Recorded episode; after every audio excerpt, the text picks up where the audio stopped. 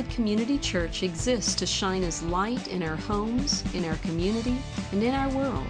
To contact us or for more information, see our website at wildwoodchurch.org. If you've been here for the last several weeks, you know that we are in a series that we've entitled FAQ Frequently Asked Questions About Christianity. And what we're doing between now and November the 10th is we're actually walking through some questions that, that people have maybe have asked you, maybe questions you've had yourself about the veracity or the truthfulness of Christianity, or is it reasonable to believe the things that we say that we believe? We began with our first question last week as we talked about is there really a God? Later on, we're going to address things like is the Bible reliable? Is Christ the only way to salvation? And, and all the way down into topics like why did the innocent suffer?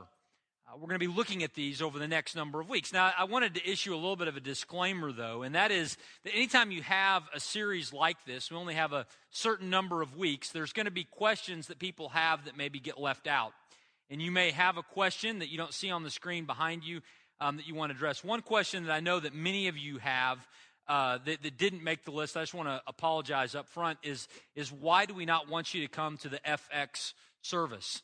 Um, if you got one of these little green sheets inside your announcements today, I just want to point out that one of the things that says FX Family Service, and the last line of that says, You want to miss this. Um,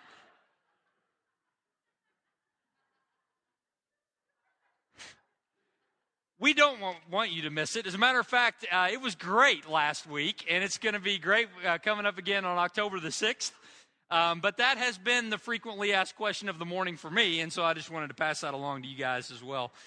Um, hey, we, we do have a real question we're going to address today beyond that one that I just answered, um, and that is the question of miracles. Why would we believe in miracles? And we're going to take a look at that from God's Word, and, and Mark's going to share a few things with us about that here in just a moment. But uh, as we kick this time off, let me pray for us. Father, we thank you um, that we gather to talk about these big questions, like why we would believe in miracles. And Father, that's important for us because your Word is full of miraculous events. And Father, we, we struggle at times to, to wrap our minds around how something like that could really happen. And so, Father, I pray that you would help us today as we ask this question, that you would help us to find some answers. Specifically, Father, I want to thank you that you have placed within history um, evidence of who you are and of your supernatural power by things like creation that we saw last week, as well as things like miracles that you have worked that we're going to look at this week. Father, thank you that you are revealing yourself to us in the reality of your great power in different ways. And Father, I pray that we would walk away today with just a sense of how awesome you are as a result of our time together. We thank you and we pray that you would guide us now. In Jesus' name, amen. Well, we are talking about the question why we would believe in miracles today. And, you know, when you think about the topic of believing in miracles, uh, most of us would say yes, and largely because we're very used to using the word miracle for a lot of things. Um, if you're a sports fan, especially, you are used to using the word miracle for, for all different kinds of applications. I mean, just think about some of the different kinds of uses of this term in sports. If you were a baseball fan and back in 1969, uh, there was a team known as the Miracle Mets who had never won any kind of title before, and they came out of nowhere. They, they went on a winning streak. They win the pennant, they win the World Series. Um, if you go forward a little ways, in, in 1980, there was the Miracle on Ice. There was the U.S. hockey team that upset the heavily favored Soviet Union team in, up in Lake Placid at the Winter Olympics. Uh, if you go forward a little bit, maybe into the world of professional football, back in 2000 or 2001, I don't remember exactly, but there was the Music City Miracle, where the Tennessee Titans had a, uh, a really wild play they ran on a kickoff at the end of the game to, to beat the Buffalo Bills. Uh, when I was thinking about this, the poor Buffalo Bills, it always happened to them, didn't it? Uh, but there was the Music City Miracle. Maybe you, your, your football history goes back a little further, though, and you remember back in the late 70s when Herman Edwards, before he was a football coach, was a player, scooped up the ball, and there was the miracle in the Meadowlands. Instead of the Giants running out the clock, the Eagles were able to win the game. And then the one that maybe stings the most for those of us around here, uh, you might remember back in 1988, there was Danny and the Miracles. Uh, Danny Manning and the Kansas Jayhawks beat the Oklahoma Sooners, the heavily favored Oklahoma Sooners, in the championship game up in Kansas City. And, uh, you know, all of these instances are things that the sporting community has called miracles. But are they really miracles? Is this what we're talking about when we're talking about miracles? Well, I, I don't think that these things are really miracles because they're so often repeatable. I mean, upsets happen in sports. Uh, comebacks happen in sports. Until the final gun sounds, a team can always come back and, and earn the win. And so, all of these things, they might be big upsets, they might be crazy comebacks, but they're not really miracles. But you know what? There are things that are miraculous that have occurred in the world that we have to wrestle with. And, and we might wonder, do these things, have these things actually occurred? And you know what? Our Bible is, is full of them. Think about the events back in Genesis where you had a flood that, that covered the, the, the earth in, in such a way that it would kill every person who was alive on the planet except one family. It's a miraculous event. Go forward a little further in history over into the book of Exodus, and you have Moses and the Israelites standing there at the edge of this sea, and the Egyptians you know, pressing in on them from behind. And, and Moses, you know, speaks the word and, and the, the sea parts and the Israelites walk through on dry ground. That's, that's a miracle go forward a little further into history, and you had this rebel prophet by the name of Jonah that wanted nothing to do with what God wanted him to do. And so he gets on a boat going in the opposite direction, and the sea gets stormy, and the people on the boat throw Jonah overboard, and a fish swallows Jonah, and he lives in the belly of that fish for three days until he's vomited up onto the shore, and he becomes an evangelist, winning many to, to, to repentance that day. That's a miracle. You go over into the life of Christ and you have a stormy sea and the disciples on a boat and Jesus goes walking out on top of the water. That was a miracle. All the way to the end of the Gospels when you have the crucifixion of Christ, but it didn't end there. It goes all the way to a resurrection. These are some miraculous events. And as we sit here today, these are events of great consequence. It's important for us to ask the question do miracles like this occur? Because if they don't, we're basing our faith on a fairy tale. And many in this room have struggled with this reality. Could God do something like this? Did these events really happen in history? Uh, maybe you've had a friend or a neighbor or a coworker ask you that very question. And we're set at a spot where we have to ask the question why would we ever believe in miracles like this? Well, this morning we're going to examine and look at um, why it's reasonable for us to believe that miracles like this occur. And really, we're going to look at, you know, is there any evidence that miracles actually occur in history. And you know what? As we take that step and begin asking that question and seeking an answer, we could go through a litany and look at all of these different miracles and see about their plausibility and historical evidence and those kinds of things. But you know, we don't have the time this morning to do that. And so we're going to focus in on one miracle and see what evidence there is from history that this miracle actually occurred. And that, that miracle that we're going to focus in on is the resurrection of Christ. Now, we're focusing in on that one because that is really the miracle of most consequence to you and me. Jesus is who we follow. He is God in the flesh. If, if Jesus was not raised from the dead, then the New Testament is a lie. And we're basing our life on a fairy tale. We're believing in, in nothing substantial. Because the New Testament so clearly articulates that Jesus did raise from the dead. And so uh, we're going to ex- zoom in on this one miracle to see if there's any historical evidence that it actually occurred. Now, before we do that, I, I want to just quickly walk through some verses that demonstrate that the resurrection of Christ indeed was a miraculous event. And we're going to look at those from the book of Matthew, beginning in chapter 20, verses 17 to 19. Um, what we're going to see over a, a, series of three sets of verses is the historical account recorded for us in the Gospels of the crucifixion and the resurrection of Christ. See, Matthew chapter 20, verse 17 says this It says, As Jesus was going up to Jerusalem, he took the 12 disciples aside, and on the way he said to them, See, we're going to Jerusalem, and the Son of Man will be delivered over to the chief priests and the scribes, and they will condemn him to death and deliver him over to the Gentiles to be mocked and flogged and crucified. And he will be raised on the third day. Now, that is an evidence that something supernatural is happening because Jesus is calling his shot. This happened before Jesus even entered the city and the events that would unfold that would lead to his crucifixion and his resurrection. Jesus is saying exactly what was going to happen. He says that I'm going to Jerusalem. I will be arrested, scourged, flogged, and crucified.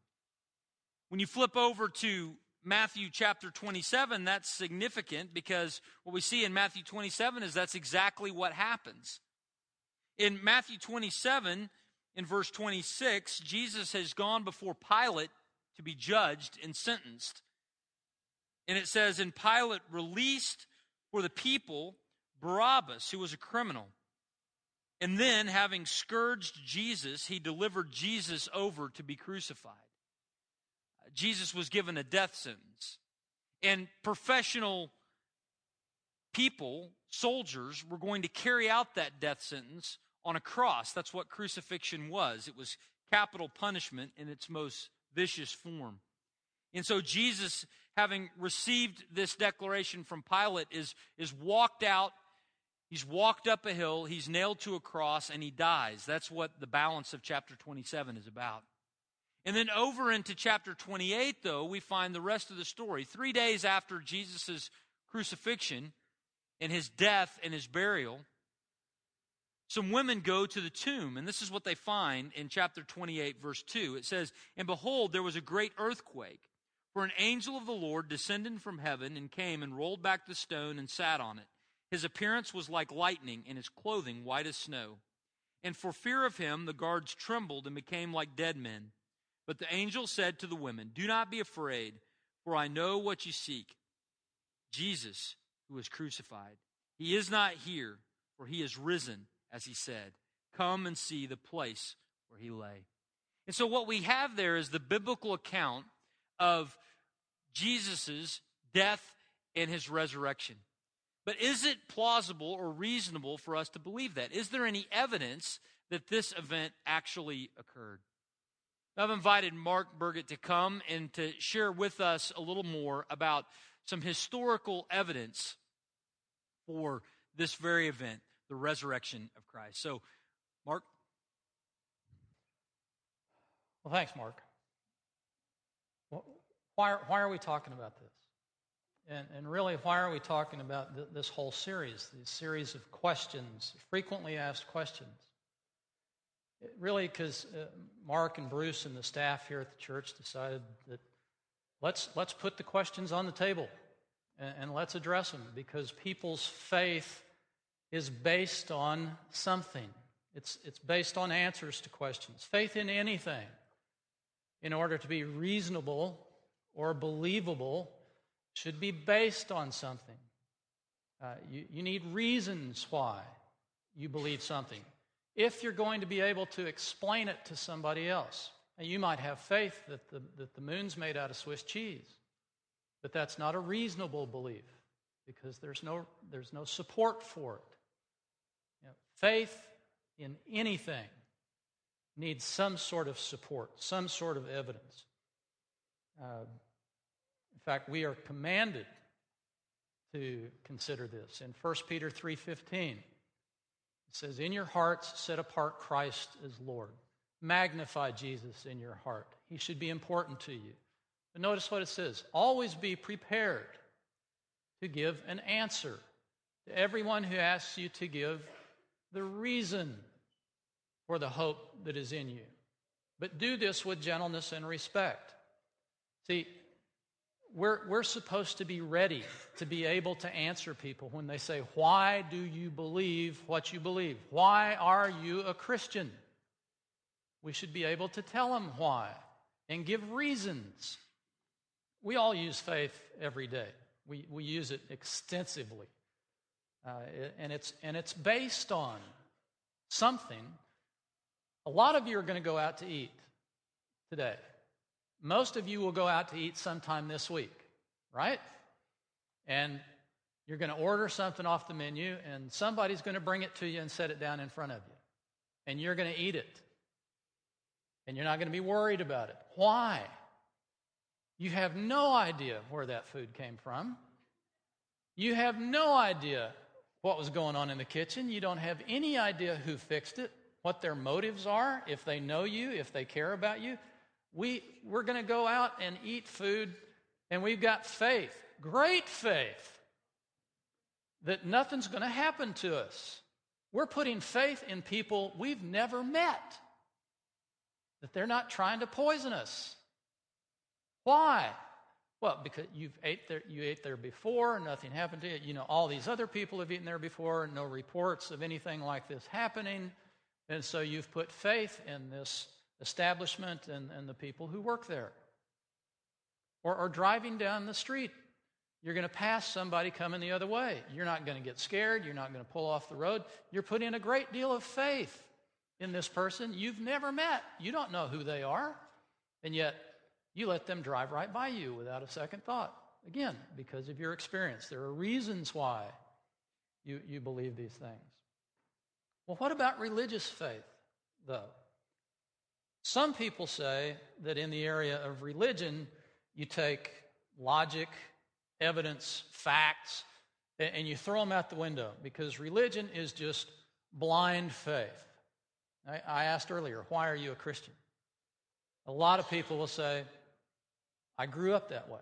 I'm here in the United States. My parents took me to church.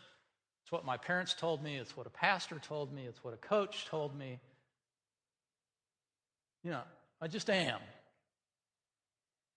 And some people say that religious faith is blind faith no facts, no, no evidence, no support whatsoever. In fact, here's a quote from a fellow by the name of Sam Harris. This is in a little book called Letter to a Christian Nation. And, and he's an atheist, by the way, and he's very critical of religious faith. And notice what he says The Bible is either the Word of God or it isn't. That's a true statement, right? I mean, it either, it either is or it isn't. Either Christ was divine or he was not. That's a true statement, right? If the Bible is an ordinary book and Christ is an ordinary man, the basic doctrine of Christianity is false. That's true, isn't it? Yeah, sure it is. If the Bible's ordinary book and, and Christ is just a guy, then the basic doctrines of Christianity aren't true. So he's, he's right about that. And then he says, when considering the truth of a proposition, when you're trying to figure out if somebody's telling you the truth about something, you're either engaged in an honest appraisal of the evidence and logical arguments for it, or you're not. Again, another true statement. If somebody tells you something and they say, I want you to believe this, you either look at it and, and, you, and you reason it and you look at the facts behind it, or you don't. You just, you just accept it. Now, notice what he says religion is the one area of our lives where people imagine that some other standard of intellectual integrity applies. In other words, people who are religious don't use facts, don't use evidence, don't use reason. And I couldn't disagree more because I think that anything that you believe should be based on something, it should have some support for it. But sadly, you know, many Christians really don't take a look at, at the evidence, at the support. They just, they just say, yeah, I, I grew up in the United States, or my, my parents took me to church, and they don't really know why they're, they're believers. Now, I say this it's okay to just believe. It's okay to just say, I have faith. That's okay.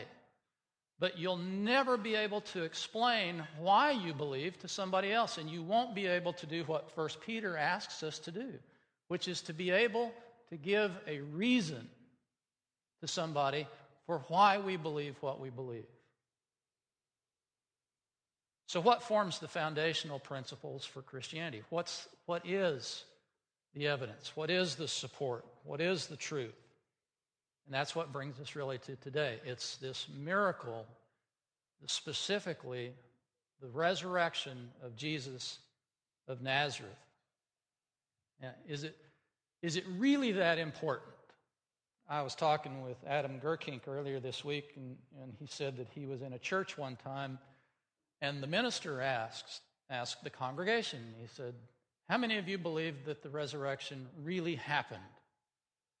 He said, A few people raised their hand. Then the minister asked, How many of you believe that the resurrection did not happen? He said, Several people raised their hands. And then he asked, How many of you believe that it doesn't really matter? That almost everybody raised their hand. Well, there's a problem with that because the resurrection is absolutely critical to Christianity. No resurrection, Christianity's false. We're going to take a look at this. Listen, even atheists understand this. H.L. Mencken was the editor of Life magazine in the middle of the 20th century, an avowed atheist, an outspoken atheist. And he, he wrote this in Life magazine. He said, Either Jesus rose from the dead or he didn't, kind of like Sam Harris's stuff. Look, either Jesus rose from the dead or he didn't. There's no middle ground there, right? He either did or he didn't. And what Mencken, the atheist, says is if he did, then Christianity becomes plausible or believable. If he didn't, it's sheer nonsense. That is absolutely true. If Jesus did not rise from the dead, this is a monumental waste of time. This is a joke. This is not true. We should go do something else because if Jesus didn't rise from the dead, Christianity is not true. Mencken actually is paraphrasing the Apostle Paul in 1 Corinthians 15. Look at what Paul wrote. If there's no resurrection of the dead, then Christ hasn't been raised. And if Christ has not been raised, notice what he says. If Christ has not been raised, our preaching is useless, and so is your faith. If Christ has not been raised, your faith is useless. More than that, we are found to be false witnesses about God, for we've testified that He raised Christ from the dead. And if Christ has not been raised, your faith is futile. If Christ hasn't been raised, Paul says your faith is useless and futile. If only for this life we have hope in Christ, we're to be pitied more than all men. Now that, that's Paul. He's putting it front and center. This is the importance of Uh, the, the, resurrection. So, so the, the, the multi billion dollar question, really, is Did Jesus rise from the dead? Did the resurrection of Jesus of Nazareth actually occur. Now, you younger people, listen up because as, as you go through life and as you go through school, you're going to have people question this. And all you need to know is this Did the resurrection of Jesus of Nazareth actually take place? What's the evidence? Did it, did it happen or not? Now, no, this is a historical question. It's not philosophical. It's not scientific. If you were here last week, you know, Mike was talking about the scientific evidence for the existence of God. We're talking about whether an event occurred in history. For that, you need historical facts and evidence to support it. If you want to try to prove anything that happened five minutes ago, you've got to use historical evidence. For example, I gave this talk in the first service. How do you know? Well, I could present some eyewitnesses. I could present video testimony, you know, but you don't, you, you, you, you got to rely on something to support what happened in the past. So, this is a historical question. It's kind of like Uh, did the Holocaust occur? I don't think any of us were there, but probably everybody in here has an opinion about whether it did or it didn't. Now, you know that it's been in the news that the president of Iran, for example, has said that the Holocaust did not occur. He doesn't buy the evidence that's been presented. Well, what's the evidence for the Holocaust? We've got eyewitness testimony, we've got eyewitness records, we've got videos. Maybe you've even been to Auschwitz or Birkenau. If you go to Israel, you go to Jerusalem, you can go to the Israeli Holocaust Museum at Yad Vashem. Overwhelming evidence that supports this the existence of this historical fact. So, what's the evidence here? Well, one thing we should admit up front is look, believing in the resurrection is, is hard. It should be. It's a miracle, right? It doesn't happen very often. It's not explainable with the laws of nature. So the evidence needs to be compelling and, and overwhelming. It's outside of our experience. But are you going to believe the evidence or are you going to believe the odds against it? Or maybe even your experience? Wise people follow the evidence wherever it leads. They look at the evidence and they make a judgment based on what the evidence is. That's what happens on a jury. Now, for example, let's say Mark and I play golf together, and we've played golf together every, every Saturday for the last 20 years. And in all those 20 years, Mark has never once landed the ball on the green on a par three. Fact. Fact. And, you know, he, he loves playing golf, and I love playing golf with him, but, you know, he just, well, okay. So one Saturday, I miss our game. And about 3 o'clock, uh, my, my phone rings, and I pick it up, Mark's all excited. He goes, You'll never guess what happened. I hit a hole in one on number 13. And I, what, what am I going to say? You're lying through your teeth. You know, I've played golf with you for 20 years. You can't even hit the right fairway. He said, No, no, really, it happened. And he said, Listen. And so uh, some of the guys who were playing with him, they get on the phone and says, Most incredible thing. He, he topped it off the off the tee and it rolled down the cart path and it bounced off a trash can and hit a tree and rolled across the green and went in the hole. And three of them tell me the same story. And then the next day I open up the newspaper and there on the sports page, there's Pat, you know, Mark's holding a golf ball, you know, local pastor with 50 handicap hits hole in one, you know. And then somebody on the next tee was standing there with their cell phone and they, and they, and they taped the whole thing. Well, do I believe the evidence or I do, do I believe the odds against it and my experience? Yeah. Wise people follow the evidence wherever it leads. And in the case of the resurrection, I am so very thankful that God has left us plenty of evidence. And it doesn't have to be this way. We could be like I, I will say every other religion on the face of the earth that has little, if any, factual evidentiary support for their beliefs. Thank God that He left us with all of this evidence for the central event of Christianity, which is the resurrection. And speaking of the evidence, look, look, look what uh, the Chief Justice of England said. Uh, on that greatest point, talking about the resurrection, we are not merely asked to have faith. I don't have to have just blind faith that this happened.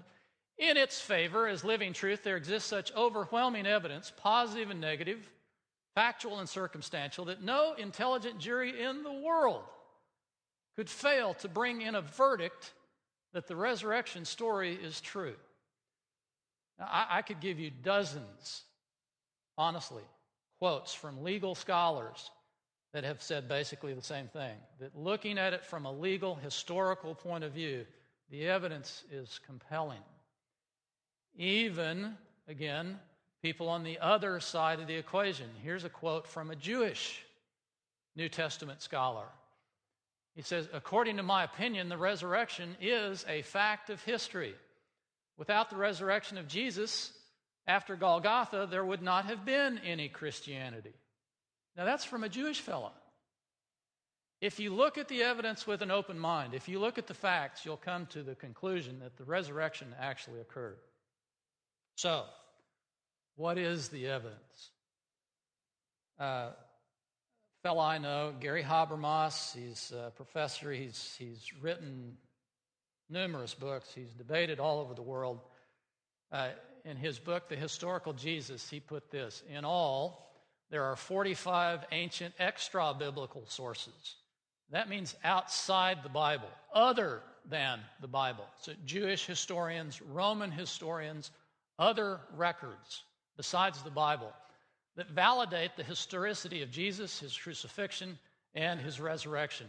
Of those 45 sources, 18 specifically record the resurrection, while an additional 11 provide relevant facts surrounding this occurrence. That is a wealth of evidence when you're talking about ancient history. So, what are these facts? I'm going to give you eight. That there really are more than this, but I just want to zero in on these eight and, and point out that uh, of these facts, these facts are accepted as true by virtually every scholar that has addressed the issue. And now that's, that's liberal, critical scholars, all the way to the conservative scholars who would like for them to be true, and everybody in between. Sure, you're going to find people on the fringe who say, no, that's not true, but they don't have any reason to say it's not true because these facts are so well supported by numerous sources and because they're early in date that virtually everybody accepts them as facts. So let, us take a look at these. There, there's, there's eight of them. One, Jesus died due to crucifixion. You got to have a dead person in order to have a resurrection, right? But this is a critical fact because some people will say, well, Jesus didn't really die. He just fell asleep in the tomb and then he woke up and he got himself out. Well, that goes against this fact. It's a fact Jesus died. Number two, the disciples were bereaved and discouraged, losing hope. The disciples, even though Mark, Mark read you the passage in Scripture where Jesus told them what was going to happen, they didn't buy it when they saw Jesus dead, when they saw him wrapped up in grave clothes and covered in spices, and when they saw his body laid in the tomb, they said, He's dead. Movement is over. This is sad. And they were completely discouraged and they said, It's done. That's a fact of history. Number three, Jesus' tomb was found empty a few days later. This is a glaring fact of history. How do you explain the empty tomb? Now, people have tried different ways to explain it. For example, somebody said, well, the disciples stole the body.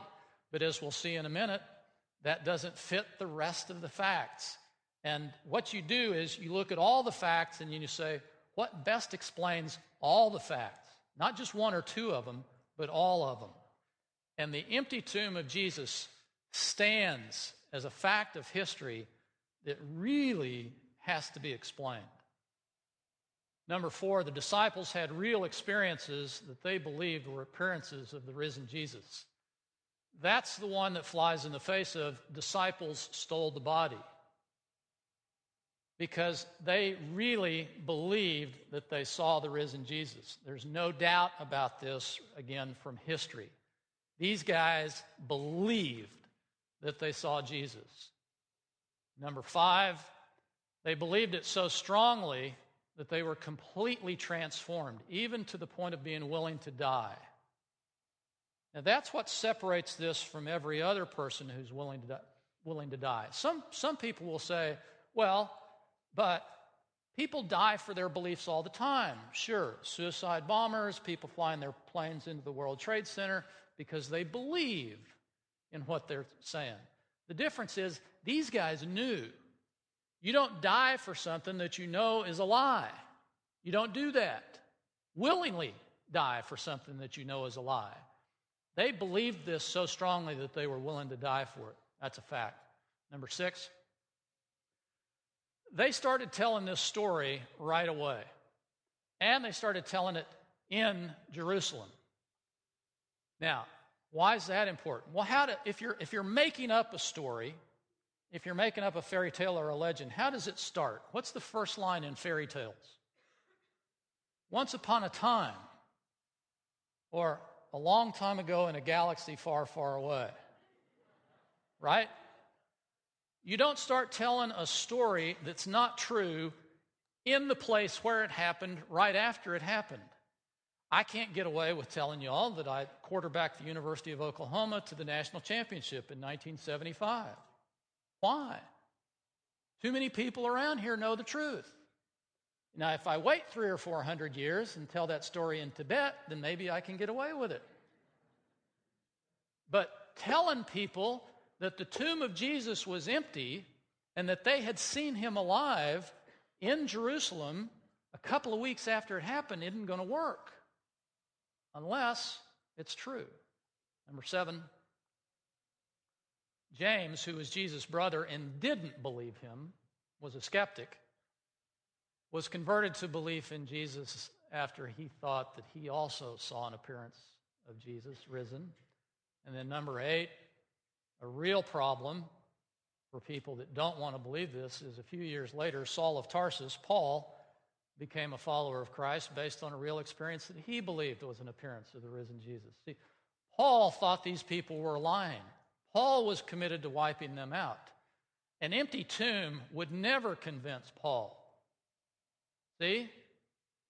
And he said the reason he became a Christian was because he saw the risen Christ. These are all facts that everybody accepts. And what theory best explains all of them? Only one. These guys are telling the truth. This really happened. The resurrection of Jesus of Nazareth is a fact. And so, here, let me ask you this. Let me, let me, let me put this up here and, and ask you to consider this. If the resurrection of Jesus is true, if it's a historical fact that occurred in time and space, then what? Fill in the blank. What, what things become true if that's true? There's a God. This life is not all there is. There's life after this one. There's a heaven. Jesus of Nazareth is who he claimed to be. He's the Savior of the world. The way to have a relationship with God is to put your faith and trust in Jesus of Nazareth. Look at all the things that become true if the resurrection is true. Folks, this is it. This is why the disciples, this is all they talked about.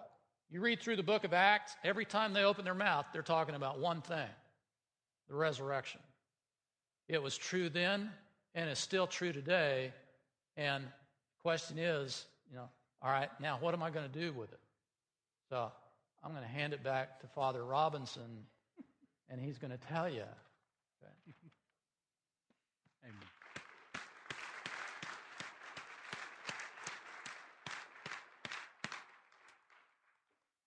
Mark, thanks so much. It really is very important and very helpful for us to wrestle with this question Did the resurrection of Christ actually occur? And, and if it did, there are so many things that would be true, as he said, to fill in that blank. One of which is that miraculous things can happen because the resurrection of Christ clearly is a miraculous event. It adds veracity to so many of the other things like it that happen in the New Testament and in the Old Testament. Um, our, our, faith is based not just on hopes and wishes, but it's, it's based on things that have occurred within history. And we have the opportunity to trust God. Now, here's the, the, the, the so what to this for us. It has to do with okay, if there is a God who works miracles, what does that mean? What does it mean that there's a God who works miracles in this world? What are some of the applications or conclusions that we could, we could draw from that? I want to end today by, by wrestling with that. I'm going to go ahead and invite the worship team to come on up because we're going to close in song here in just a moment. But um, when you think about the implications of a God who works miracles, it, it means that, that if God is, to, is doing this, you know, why is he doing it? Think about this illustration. Maybe it will help zero it in a little bit for you. Um, you know, we live in a, in a city that has streets, and, and on those streets, there are laws and rules that, that we abide by as we go from place to place. Uh, if there's a green light, we go. If there's a red light, we stop, hopefully. You, you need more conviction with that. Uh, if there's a green light, we go. If there's a red light, we stop. But, but here's the thing occasionally, those normal laws are interrupted when somebody in authority shows up and they turn on their lights and they go blowing through the intersection even if the light's red. Why do we allow that? Well, it's because somebody in authority has a purpose to get from here to there faster than the normal bounds of reason would indicate when a police or a fire truck or an ambulance turns on the lights. What we have in, in history is that we have a world that God has created to operate within a set of natural parameters, but occasionally God turns on the lights and blows through the intersection because He's got purpose. There's something that He's trying to accomplish. But what is that purpose? What is the purpose that God is accomplishing through these miraculous things? Well, you know what I think at least one of the purposes of God in this is? I think at least one of the purposes of God in this is that He wants us to know about Him. He wants us to live in relationship with Him. Think about this. If you've got kids in your house or your kids are grown, when they were a baby and the baby was asleep, you did your best to make the baby not hear that you were there, didn't you? Because you didn't want the baby to wake up. It's possible that God could have created this world in such a way that we would never hear him and we would never know that he's there. But what we have in miracles is God playing the music loudly and banging pots and pans to wake us up to the reality of his presence. And why would he do that? Because the God of the universe wants to be in relationship with you. And what do we take away from the resurrection? We take away many things, but one of the things we got to take away is the fact that this God who is banging the pots and pans, that wants to wake us up, that wants a relationship with us, wants that relationship to be more than just a cup of coffee. He wants that relationship to be more than just an appointment on a calendar. He wants it to be something that will last into eternity because the resurrection takes us beyond the grave.